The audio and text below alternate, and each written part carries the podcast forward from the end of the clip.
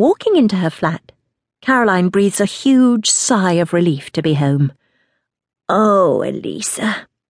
Caroline holds her arms out wide and does a twirl in the middle of her sitting room. You know, the best part of going on tour is the coming home. Her smile is huge as she flops down on one of the large cream leather settees. You've got a lot of post. Do you want me to get straight onto it? Elisa crosses the sitting room while flipping through the many envelopes she has picked up from the hallway. OK, you do that, and I'll unpack. Taking her cases through to her bedroom, Caroline heaves the big one onto the bed. Crikey. Taking out the performance gowns, she hangs them up on the back of her bedroom door, ready to be sent to the cleaners. Working quickly, Caroline soon finishes sorting her own unpacking and heads back through the sitting room to get Elisa's suitcase. But as she crosses the room, she notices Elisa frowning over a letter, a look of concerned concentration on her face. What is it, Elisa? I. I. Looking up at Caroline, Elisa's eyes are round and nervous as she regards her employer and very good friend. Oh, Caroline. Filled with concern, Caroline closes the short space between them and takes the letter that appears to have caused her PA such distress. Her face pales, and her legs give way beneath her, leaving her sitting on the honey coloured carpet, looking stunned up at Elisa.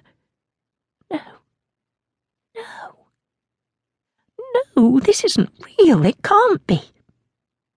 Moving quickly, Elisa puts a hand under Caroline's elbow and helps her to her feet, then guides her to the settee.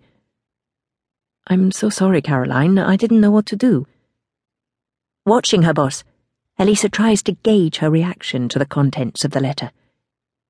Do you think it's true? Or perhaps someone is playing a cruel hoax? Head shaking slowly, Caroline lifts the letter and reads it again. Dear Miss Thornton, I wish there were a more sensitive way to impart this delicate information but I have racked my brains and come up with nothing. I understand you work closely with your father, Thomas Thornton, and that he travels with you on your tours.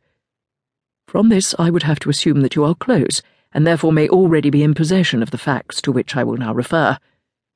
However, as you have never made contact with Catherine, I will also assume that this is not the case, and will try to impart this information as sensitively as a letter allows.